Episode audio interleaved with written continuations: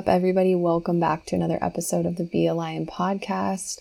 So, this is just me riffing on some human design transits, some themes that I'm feeling into this week, and I'm just here to pose some questions for you to help you do some self inquiry and really look inward.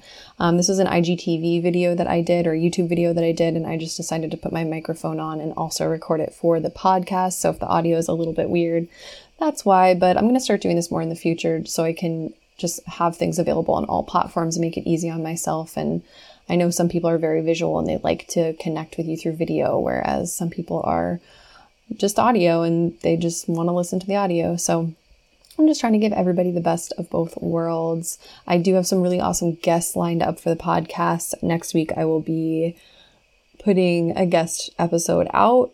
So, really excited about that. Um, so, yeah, look forward to that as well as these solo riffs of me just kind of flying off the handle, whatever comes through. Enjoy. Hello, everybody. Happy Sunday. So, I got the ping to come on here and talk about some of the energies that I'm feeling into right now collectively, as well as what's going on with the transits from the human design perspective. So, the transits in human design are really similar to astrological transits because we're looking at different energies in different planets and how it's shifting our collective energy and our experiences. So I really like to look at it every day and just kind of see what we're in for because the areas that are white in your chart, you will notice your energy shifts in those spaces depending on what happens with the transits. So really simply, if you have an open emotional center, if the transits line up a certain way, you will have a defined emotional center. So you will feel like you have emotional energy that day, or you'll be experiencing the emotional waves that the transits are providing. So, the way that I like to look at transits is an opportunity for self inquiry, an opportunity to look at how these energies are manifesting within me in this moment, within the people around me, and ask myself some questions based upon what we're meant to learn or notice or discover within these energies. I always say you are the entire chart. So just because you have something defined doesn't mean you don't, um, or just because you have something open doesn't mean you don't experience that energy in some way. And the transits are a really good way of seeing that. Also, when you're around other people, you experience that energy if they have it defined. So, right now, the sun, our conscious sun, is in gate 41. I look at gate 41 as the gate of fantasy. However, this gate also provides a pressure to manifest something in our external reality, to take action so that our fantasies are no longer just fantasies in our heads and it's actually something that we've created. So it can be a pressure to create art or a pressure to be creative as well. The shadow of gate 41 can be one of two things. It can be getting burnt out because you are constantly trying to manifest your dreams into reality, or it can also be only fantasizing and not taking any action. So if you have gate 41 defined in your chart, you might notice yourself working with either one of those shadows. Um, if you don't have it defined in your chart normally, notice how I think it's in the the sun for the next week. So notice how over the course of the next week uh, you're working with these energies. The gift of this energy is to realize that our fantasies actually do create our reality when it's combined with aligned action. So, how can you allow yourself to dream and to desire and then to take action on those dreams and desires? How can you share these desires with other people, share these fantasies that you have, and allow yourself to believe that it's possible to create what it is that you want to create? It's also about balance. You know, where in your life do you struggle to find balance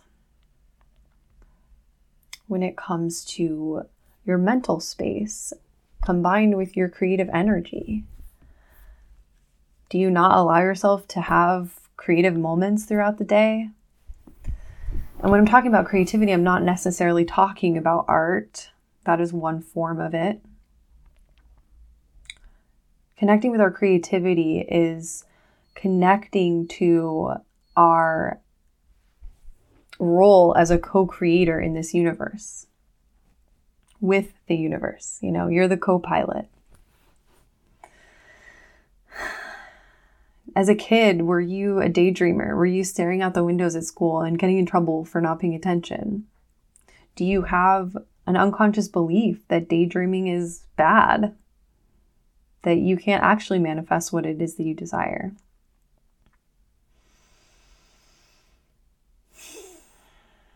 It's also about obsessing about the future, obsessing about the past. Like I've been talking to people lately, and a lot of people are future tripping right now. And I get it with everything going on in the world. But we have to ask ourselves is it doing us any good by tripping out about the future? Or would it do better? Would we be better off if we were to allow our fantasies about the potential of the future, what it could be for the positive, and allow ourselves to go there. Our perceptions actually do create our reality. They've proved this with quantum physics now. The way that you perceive an object actually affects how that object organizes itself, how the energy of the object organizes itself. This is why group prayer, group thought is so powerful.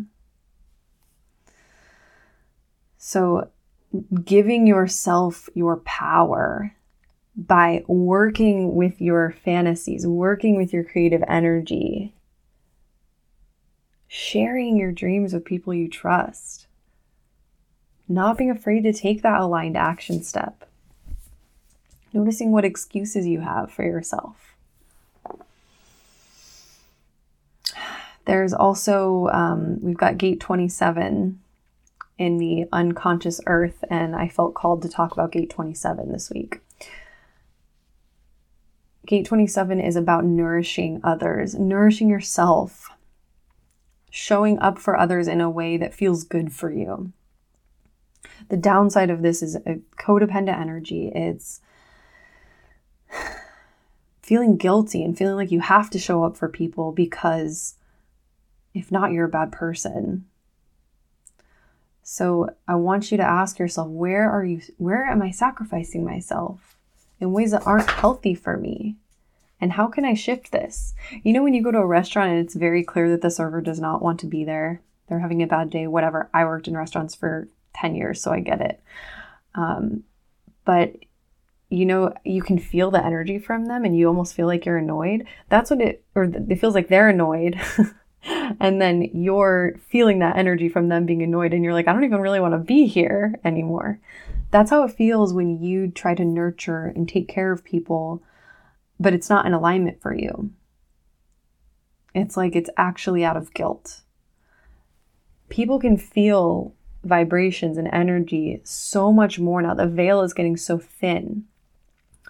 And we're starting to have words and phrases for this, you know it was a vibe. I could feel a vibe. you know, we're, we're noticing this terminology. So that's how it feels when you force yourself to nurture and take care of others in a way that does not feel good for you. Where are you finding it difficult to set healthy limits in your life right now? And ask yourself, you know, if I wasn't feeling guilty what would I do differently? What would I do less of?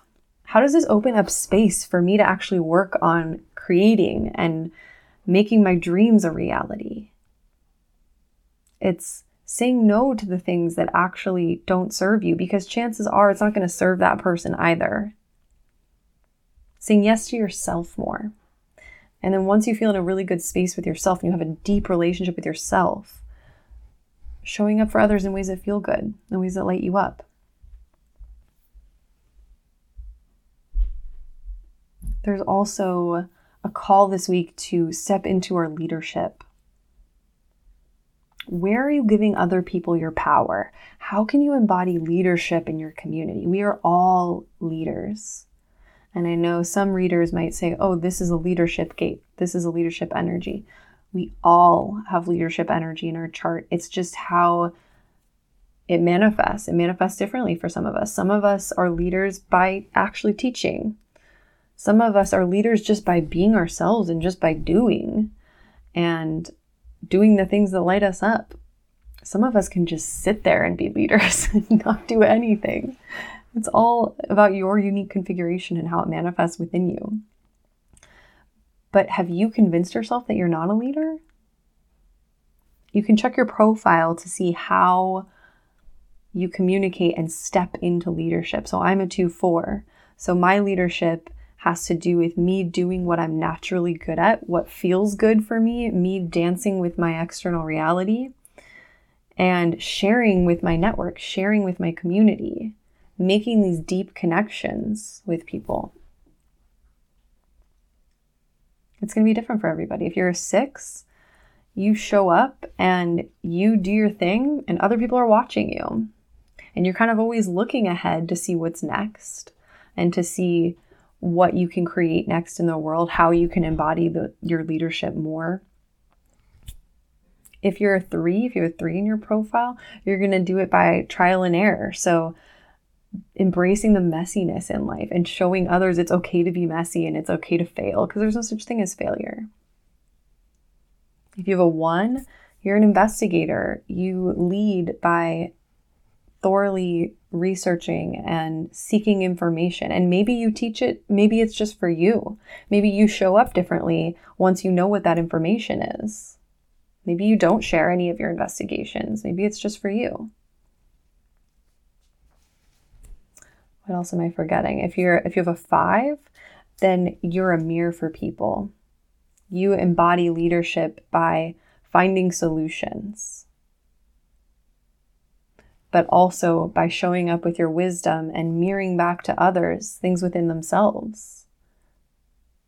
You help others find the leaders within themselves by showing up as a leader. so you can see how we're all kind of meant to dance with one another differently.